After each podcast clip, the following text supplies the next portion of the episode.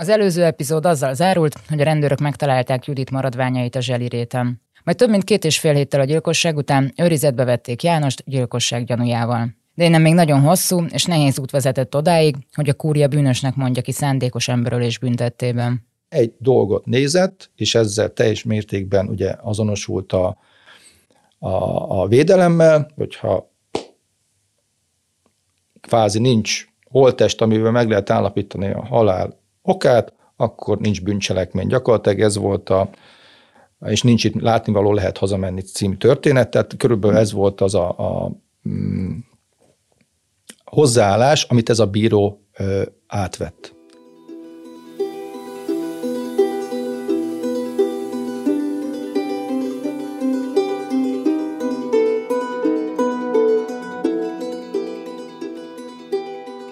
Ez a Cserben hagyva, a sorozat, amiben elmondjuk egy bántalmazott nő, egy brutális gyilkosság és egy testvér történetét, aki nem nyugodott addig, amíg húga gyilkosa meg nem kapta méltó büntetését. Boros Júli vagyok, a 444 újságírója. A mai epizódban arra keressük a választ, hogy lehet, hogy minden bizonyíték ellenére Jánost kétszer is felmentette a bíróság, és amikor végül elítélték, már nem is emberöléssel vádolták. Gál András ügyvéd a sértetti oldalon évekkel a gyilkosság után kapcsolódott be az ügybe. Jánost addigra már kétszer is felmentette a bíróság arra hivatkozva, hogy holttest hiányában nem bizonyítható a bűnössége. Az elsőfokú eljárást meg kellett ismételni, de második nekifutásra sem találták bűnösnek felesége meggyilkolásában. András akkor már valamennyire ismert volt a magyar sajtóban, mert több nagy nyilvánosságot kapott ügyön is dolgozott. Ő képviselte a lugos orvos áldozatát, és a Bicskei Gyermekotthonban történt szexuális bántalmazási ügyben is ő volt a sértettek képviselője.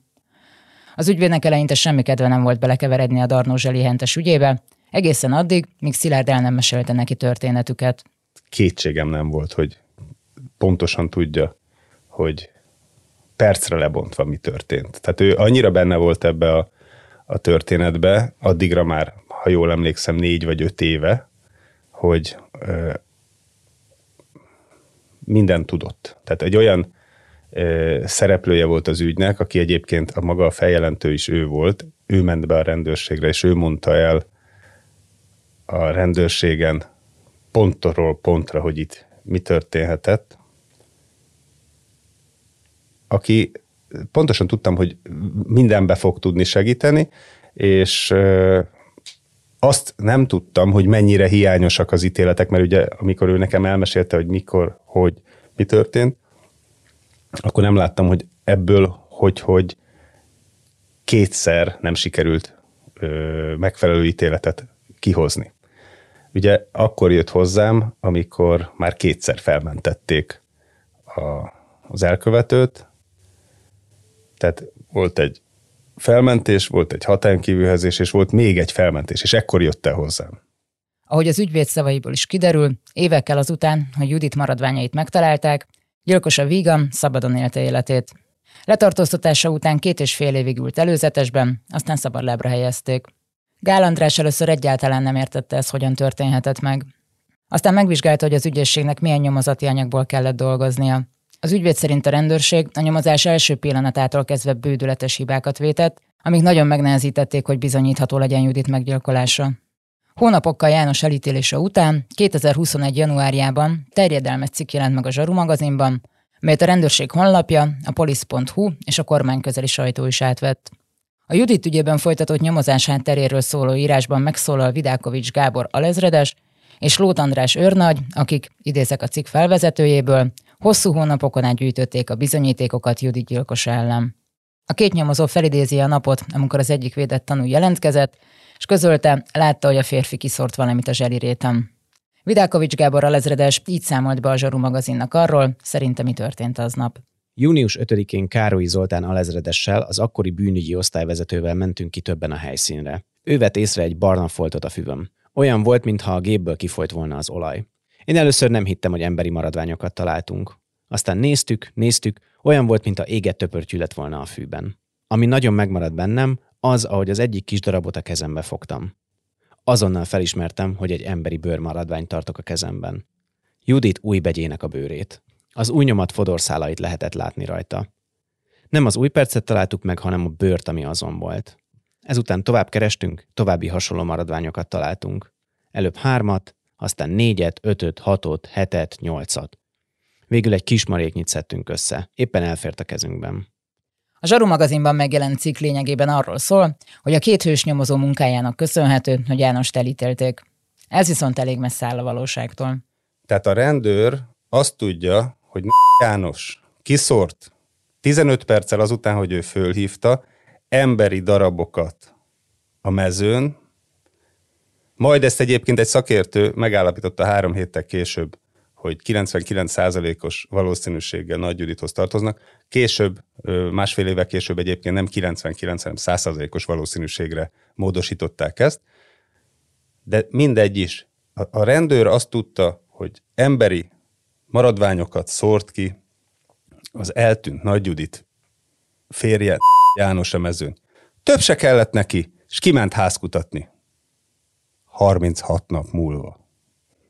Tehát 36 napot várt, miután tudta, hogy kiszórt valamit. Ezt nem lehet megmagyarázni.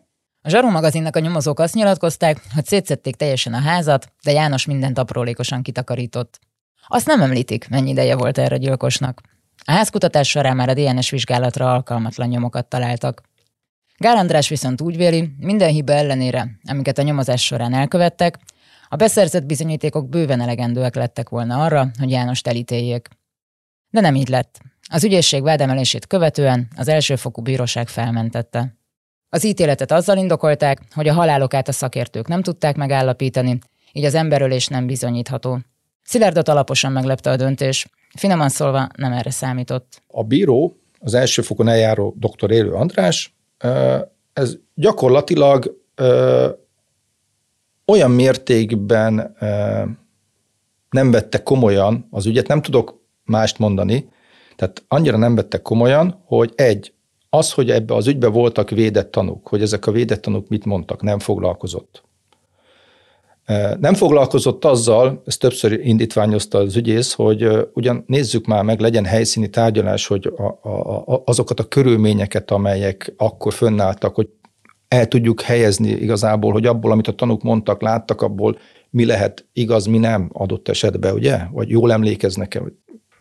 Tehát ezt többször visszautasította. Tehát ő ezekkel a dolgokkal nem foglalkozott. Ő egy dolgot nézett, és ezzel teljes mértékben ugye azonosult a védelemmel, ugye, amit a doktor Jobán előállt, hogyha kvázi nincs holttest, amivel meg lehet állapítani a halál okát, akkor nincs bűncselekmény. Gyakorlatilag ez volt és nincs itt látnivaló, lehet hazamenni című történet, tehát körülbelül ez volt az a hozzáállás, amit ez a bíró átvett. A győri főügyész is úgy látta, hogy a bíró számos hibát vétett az eljárás során. Nem a felmentő ítélettel volt baja, hanem azzal, hogy a bíró döntését megindokolta. A győri ítélőtábla elfogadta az ügyészség érveit, és hatályon kívül helyezte az ítéletet. Ezután újabb eljárás következett, amit ismét a tatabányai törvényszéken tárgyaltak. A győri ítélőtábla részletes listát adott az új eljárást vezető bírónak, hogy mit kellene megvizsgálnia, amit elődje figyelmen kívül hagyott. Ezen az új bíró pontról pontra végig is ment, becsületesen feldolgozva az ügyet. Helyszíni tárgyalást is tartottak a Moson-Magyaróvári rendelőnél, a gyilkosság helyszínén, ahová a vádlott autóját is elvitték, és rekonstruálták, mi történhetett. A bíró a két védett tanút is meghallgatta személyesen. Azt, aki látta Jánost kiszórni Judit maradványait, és azt, aki látta, hogy hajnalban János furcsán áll be a hentes üzem elé, valami nehezet vesz ki az autójából, apja pedig megkérdi tőle, hogy sikerült. Mindkét tanút teljesen szavahihetőnek ítélte, amit korábban a védelem kétségbe vont. Az ítélet viszont nem változott, a bíró nem találta bizonyítottnak a gyilkosságot, Jánost felmentették.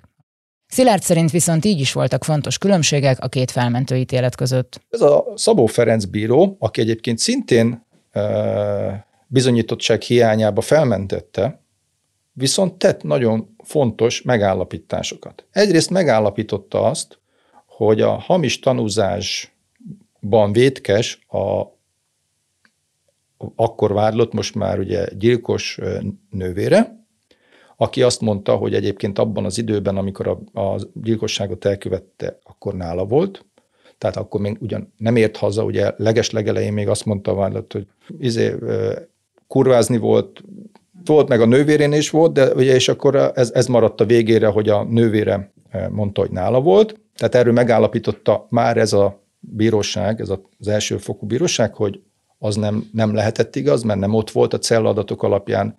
Egyértelműen megállapítható, hogy nem lehetett. Ez is egyébként a szerencsefaktor, hogy az óvári rendelő, ahol a hugom volt, meg a vádlott nővére, szerintem légvonalba kb. 1 kilométerre van egymásról. De szerencsére 2 külön cella. 2 lefedettségű cella, tehát az, ahol, tehát méletlenül se, ezt kimondta a szakértő, hogy kimérte, hogy arra a toronyra, ami ahhoz a területhez tartozik, nem tud rácsatlakozni a telefon a másik cella, még véletlenül se. Tehát ezt ki tudta zárni, tehát ki tudták zárni, hogy abban az időben nem lehetett ott a nővérénél. Tehát kimondta a bíró, hogy hamis tanú. Oké. De kimondta azt is, hogy ő a védett tanúkban 100%-ig megbízik. Magyarul azt megállapította a bíró, hogy a maradványokat N. János szórta ki. De ettől függetlenül, mivel ő csak a kiszórást állapította meg, ezért a gyilkosság vádjába nem ítélte el. Mindenre azt mondta, hogy igen, ez is igaz. Igaz, hogy ott volt. Igaz, hogy együtt mozgott. Igaz, hogy benne állt a rendelő udvarán. Ezeket mind-mind leokézta, tehát külön-külön azt mondta, de ez önmagában még nem elég. Ez önmagában nem elég. Tehát minden ilyen dologra azt mondta, hogy önmagában nem elég, viszont ezeket nem kötötte össze. Tehát ez, mint hogyha lenne sok-sok kis nyilad egy irányba, ugyanoda mutat, és ugye ezek nem összegződnének, és lenne belőle egy nagy nyíl, hanem azt mondja, ez kis nyíl, ez is kis nyíl, ez is kis nyíl, ez is kis nyíl. Önmagában ez nem elég. Tehát ennyit tett meg a bíró, de megállapította, hogy a kiszórás az az övé. Az indoklás nagyjából ugyanaz volt, mint az első tárgyaláson.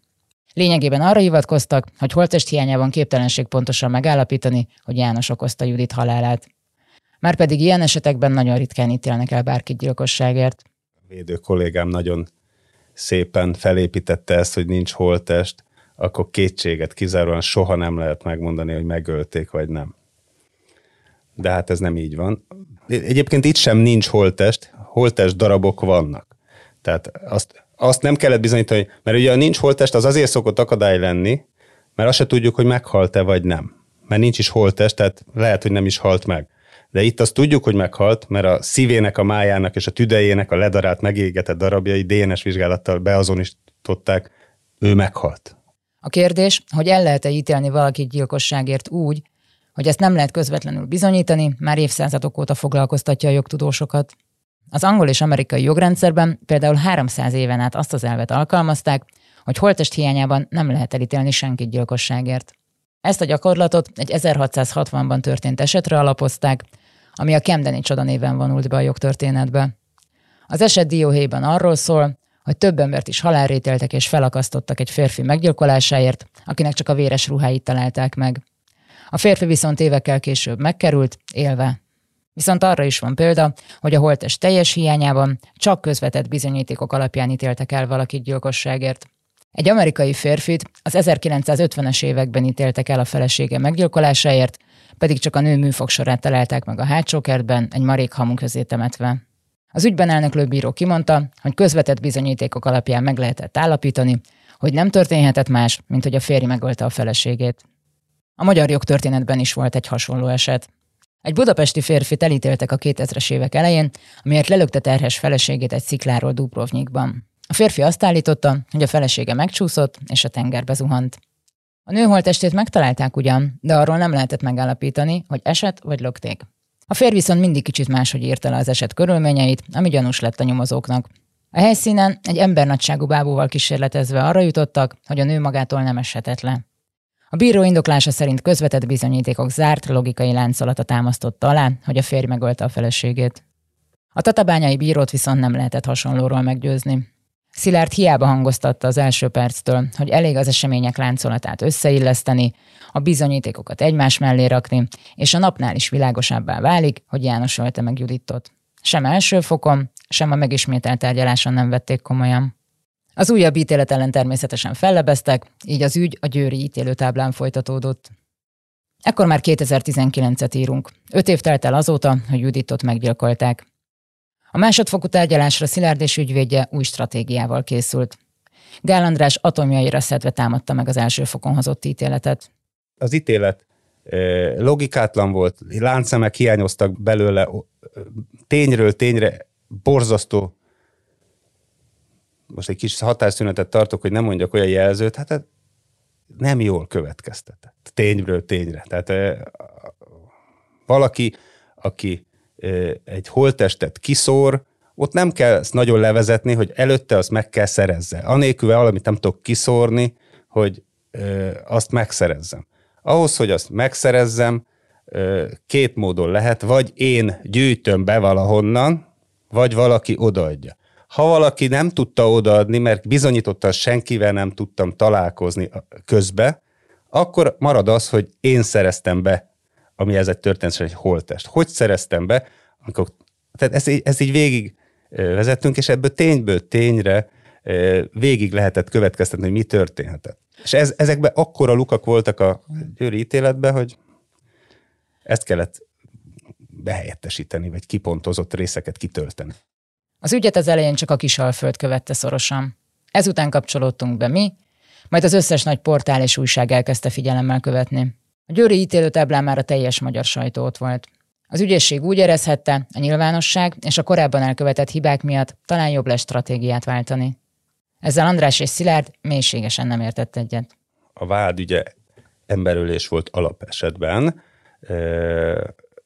Első fokon, a első-másodfokon, amikor hatályon kívül helyezték, továbbra is emberölés maradt a megismételt első fokon, és én azt gondolom, hogy akkora volt a nyomás Győr-Sopron megyében, a Győr-Moson-Sopron megyei felelviteli főügyészségen, hogy ők úgy voltak vele, hogy mindenképpen valahogy el kell ítéltetni, mert tudjuk, hogy ő volt,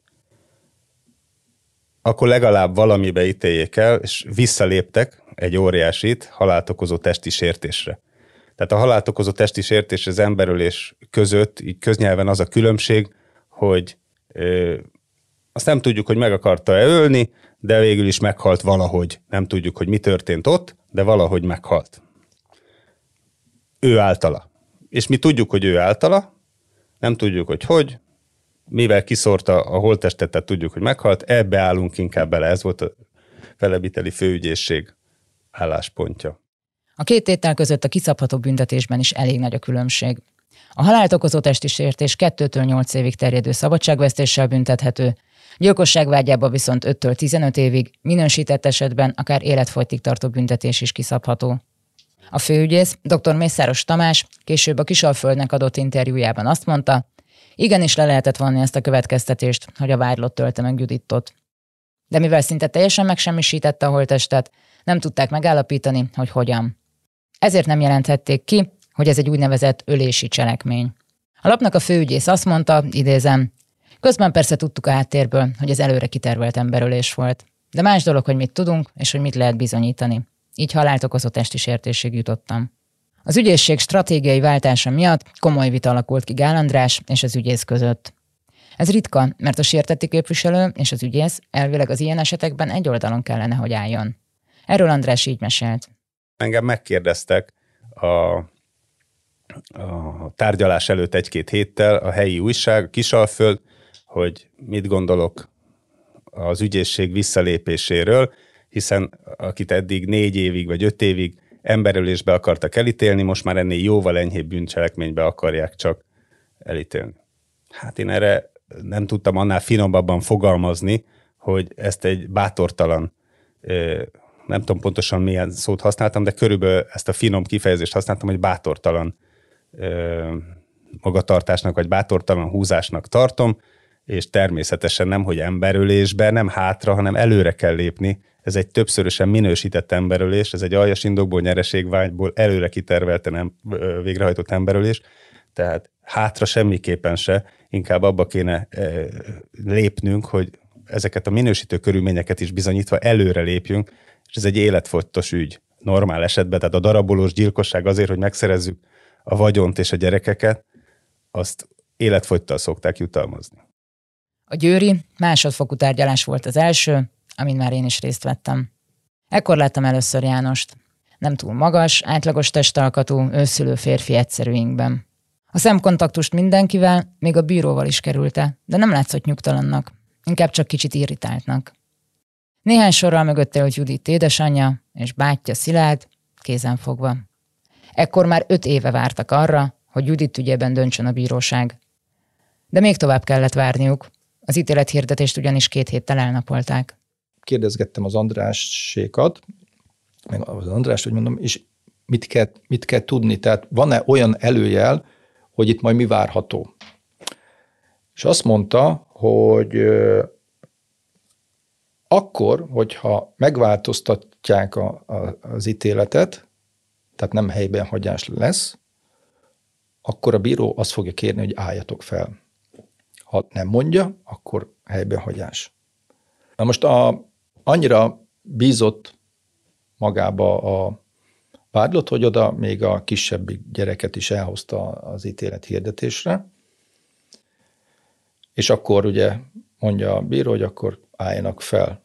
És akkor csak kinéztem az Andrásékra, és akkor azok így mondom, most már csak az a kérdés, hogy mire változtatják, és akkor ugye jött ez a gondatlanságból elkövetett emberölés 7 év, 3 hónap vagy valami, ami ugye a börtönben eltöltött idő, mert ugye előzetes letartóztatásban volt a vádlott, emiatt már eleve 5 év alatti időt kellett volna maximum eltölteni a börtönbe, ezért ugye a letartóztatását nem rendelték el, tehát szabadlábon védekezhetett továbbra is. A bíró az indoklás során azt mondta, továbbra sem tartják minden kétséget kizáróan bizonyosnak, hogy Judit halálát férje szándékosan okozta. Így a számára kedvezőbb vádpontban ítélték el. A bíró kiemelte, hogy Judit holttestének eltüntetési módja milyen durva és kegyeletsértő volt.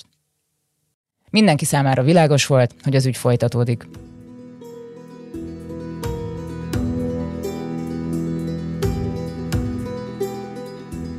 A cserben hagyva következő, utolsó epizódjából kiderül, hogyan sikerült végül elítélni a gyilkost, és hogy milyen tanulságokat érdemes levonni Judit történetéből.